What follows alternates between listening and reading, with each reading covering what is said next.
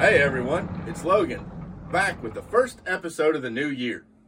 I hope you all have had a very happy New Year's celebration and that 2021 will be far better than 2020.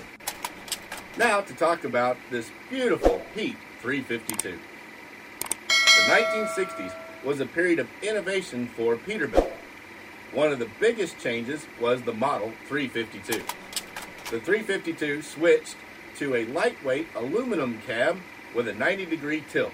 That was called the Unilite cab. Uh oh. Guys, I'm getting ahead of myself. I need to backtrack to 1939 and briefly go into the history of Peterbilt trucks.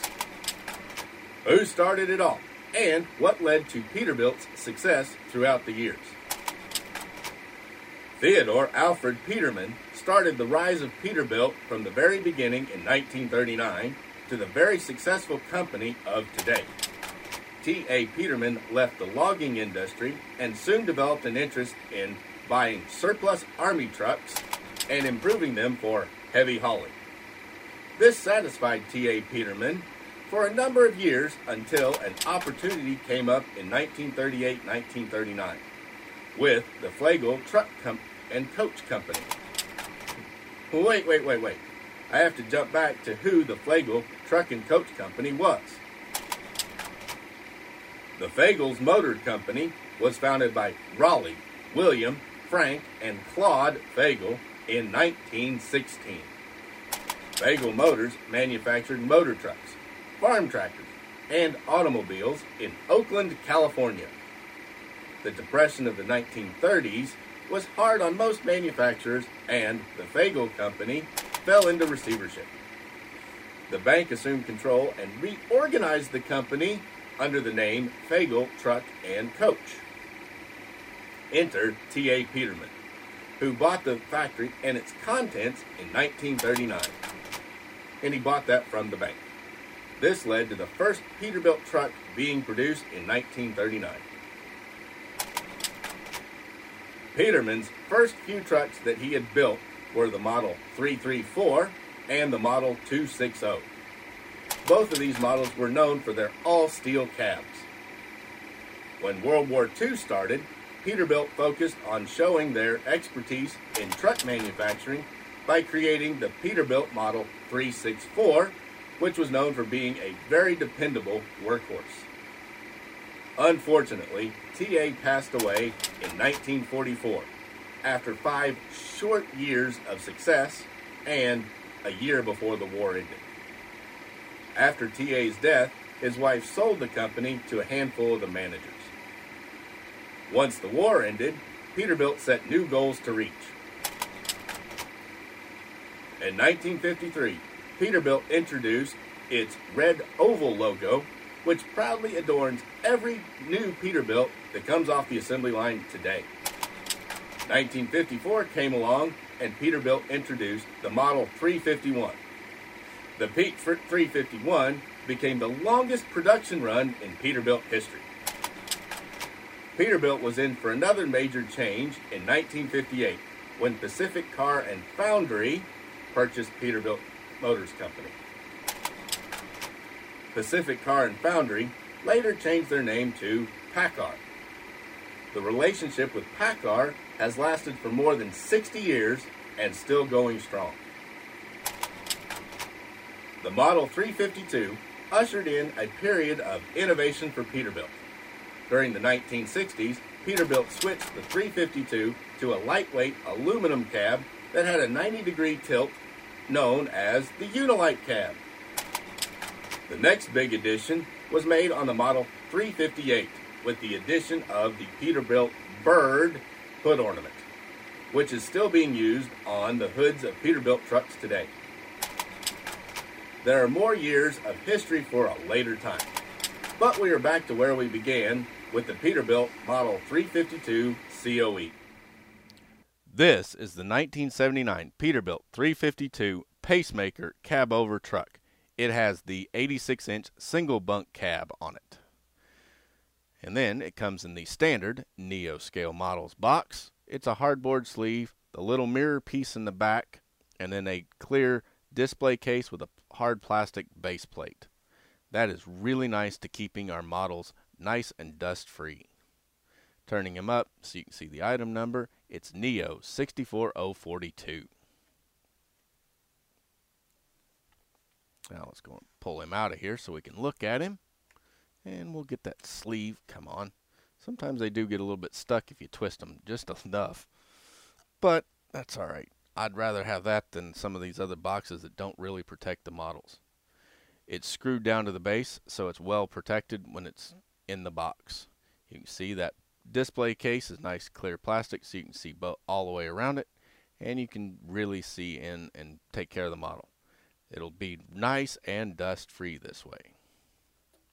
Now let's go on and open them up. Be careful not to clip the truck when you do that, but they just pop right off. The truck is held down to the base plate with two screws and it is a resin cab sitting on a die cast frame. Die cast to make them great, durable, heavy duty trucks, whereas if they had a resin frame, they'd most likely break. But with these die cast frames, there's no reason that you shouldn't put these on your layout.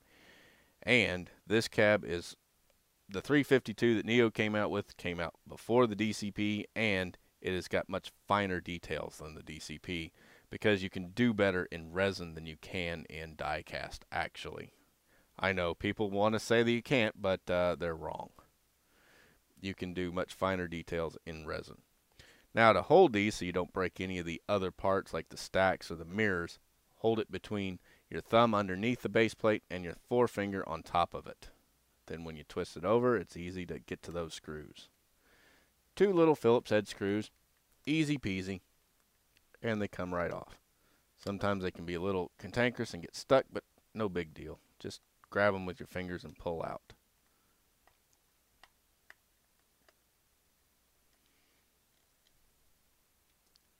Now don't lose them because you want to be able to put this guy back in his box when it's done. Now, it also says on the base plate, Peterbilt 352 Pacemaker 1979. That way you know which one goes in it because the screw pattern is a little different from truck to truck. Now we'll set it aside. And it's got those two little black pegs and all there for is to hide the screws when it's put in the box. Now, let's go on and pick this guy up just like this. Isn't that sharp? Beautiful blue and white paint scheme. Two tones were so common back in the day. It's got aluminum five-hole fronts and aluminum five-hole rears. They're silver on the front with blue caps, and they're white on the rear with white caps. Pretty nice. It's got the quarter fender there, and it's got your fuel tank, your air tanks underneath, and they're painted body match blue. There's your battery box in silver. Your fuel tank is in silver. Now, it's not chrome plated, and we're used to the chrome for the flash, but the problem is it these are probably far more ac accurate because most people ran aluminum tanks and didn't really polish them that much. Not so much chrome, but they did run chrome. It has the better style, the sink uh, step there on there, and then the step, and then it's just got the bar down instead of the step grab bar, which has a tendency to break really badly. This just has the single bar. It's got a little vent door there. The door handle is a photo etched part so Be careful with a door handle. Then you got your toolbox door there and then a sleeper vent there. There's a mirror here and then it's got the turn signal there. It's got the Peterbilt logo and a marker light underneath. Ain't that nice? Now we'll turn towards the front. What makes this guy goofy is that bumper. Those are not very common in the U.S. Now, you'll run into them in Canada and in Australia, but they're not very common in the U.S. And what's even funnier is this truck has Texas plates right there on the front. So, I guess maybe it's because of bulls. Maybe. But they did a nice job replicating that bumper, which just we don't run them very much. Behind it, you can see individual jewel style uh, headlights, two in each pod, and then it's got a uh, photo etched grill right there with a black piece on it. Very, very nice piece. You can see the two little handbars where you can hold on to while you're uh, washing your windshields, and you get two photo etched windshield wipers. Interior of this guy, it has a gray dashboard, a gray steering wheel, red seats, red walls. Everything else interior is red. Peterbilt Classic. Then you can see that Peterbilt logo front and center right under the windows. The wind windows are photo. The windows are vacuum formed uh, windows, and then they have a little black ring that goes around them. You can see it has a silver visor up above the windows. Very, very nice. Those vacuum form windows are a little softer than what we're used to, but at the same time, those vacuum formed windows actually are clearer than the hard plastic ones that we're used to. Now coming to the passenger side, you can see right under my finger there, that is the air intake. the air intake for these cat for many of the 352s actually just went straight through the cab. Now you can see underneath there's the air cleaner, a step, and then the nicer grab bar instead of the step grab bar thingy. There's the uh, other step. You can see it's got the Peterbilt logo, a marker light. It's got a photo etched door handle there, so be careful with it. Mirror, turn signal, little extra door window there so that you can use that mirror and see what was beside you. Plus, they got the, the little extra mirror there. Silver fuel tank, silver steps, white underneath, blue two tone paint scheme. Very, very beautiful. Another quarter fender and your fuel tank. Turning around to the back, you can see the dual exhaust. There's the muffler and there's a grab bar in each one. And these heat shields are cast in and the detail is cast into them instead of the little uh, decal that they use on some of them. Go to there, you can see the Texas plate, the individual jewel style uh, brake lights on the back, and then tipping him up, it has a little deck plate there, and then you can see a little bit of back of engine detail, just enough to give you the idea it's back there, not any more than that. The mufflers, and then it's got your 45 degree miters on your stacks. The fifth wheel is pivoting, and it's got the standard uh, hole size for um, DCP first gear straight kingpins, which is the standard in this size. The wheels are resin, and the tires are sort of a rubberized resin. They're pretty nice, and they're very, very durable. The cab is very durable, and so is the frame. Turning them up to the top, you can see the, that uh, silver visor and you can see two uh, roof air horns and then the individual bullet style roof lights. They're silver with a little orange paint on the front to make them look like they have amber lenses. You can also see there's that uh, air intake pipe right there. And then there is the grill or the deck plate piece. Pretty nice. Going underneath it says Neo scale models, 164th Peterbilt 352 Pacemaker, 1979, tampoed on the die-cast frame rails. Then you can see it has the bottom of the engine detail and the transmission detail cast. That's all cast into the frame, so that's die-cast metal. There's the uh, air cleaner, your air tanks, both your fuel tanks, drive shaft, and second drive shaft. Nice suspension detail spring suspension front with a nice axle and tie rod, and then it's got cast made in China on the axle. And then Pete 352s were common for hauling basically everything. But with that Texas plate, I'm betting this guy was really intended to haul cattle trailers. So, because I love to show them off with a trailer so you get a real good idea what they should look like, I've got a vintage 40 foot livestock trailer here and I'm going to hook it up to it. That way you can get a real nice idea what it looks like with a trailer.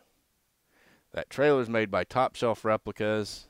There's supposedly another run coming sometime, but I don't know when or anything else about them. I know a lot of guys have asked, and I wish I could still get them because now they're popular. When they first came out, they were pretty slow, but now they're quite popular. But that's the top shelf replicas 40 foot Wilson livestock trailer. hooked up to the Neo scale models 1979 Peterbilt 352 pacemaker with 86 inch single bunk cab.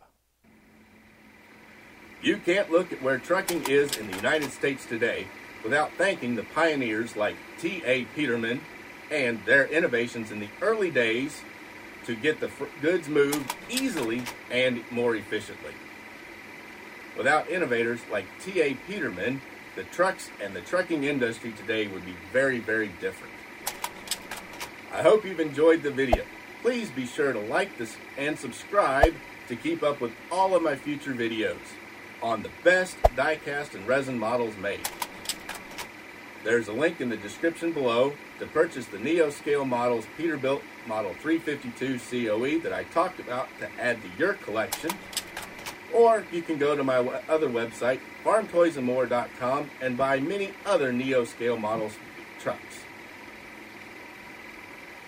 Remember, these models are made in extremely limited numbers, and when they are gone, they really are gone.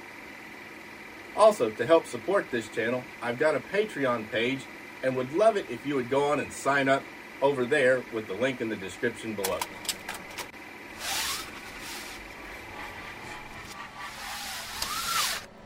I'm Logan, the 64th Gear Jammer Skeel, founder of Advantage Diecast, and I'm closing up the Southside Warehouse doors on another episode of Toy.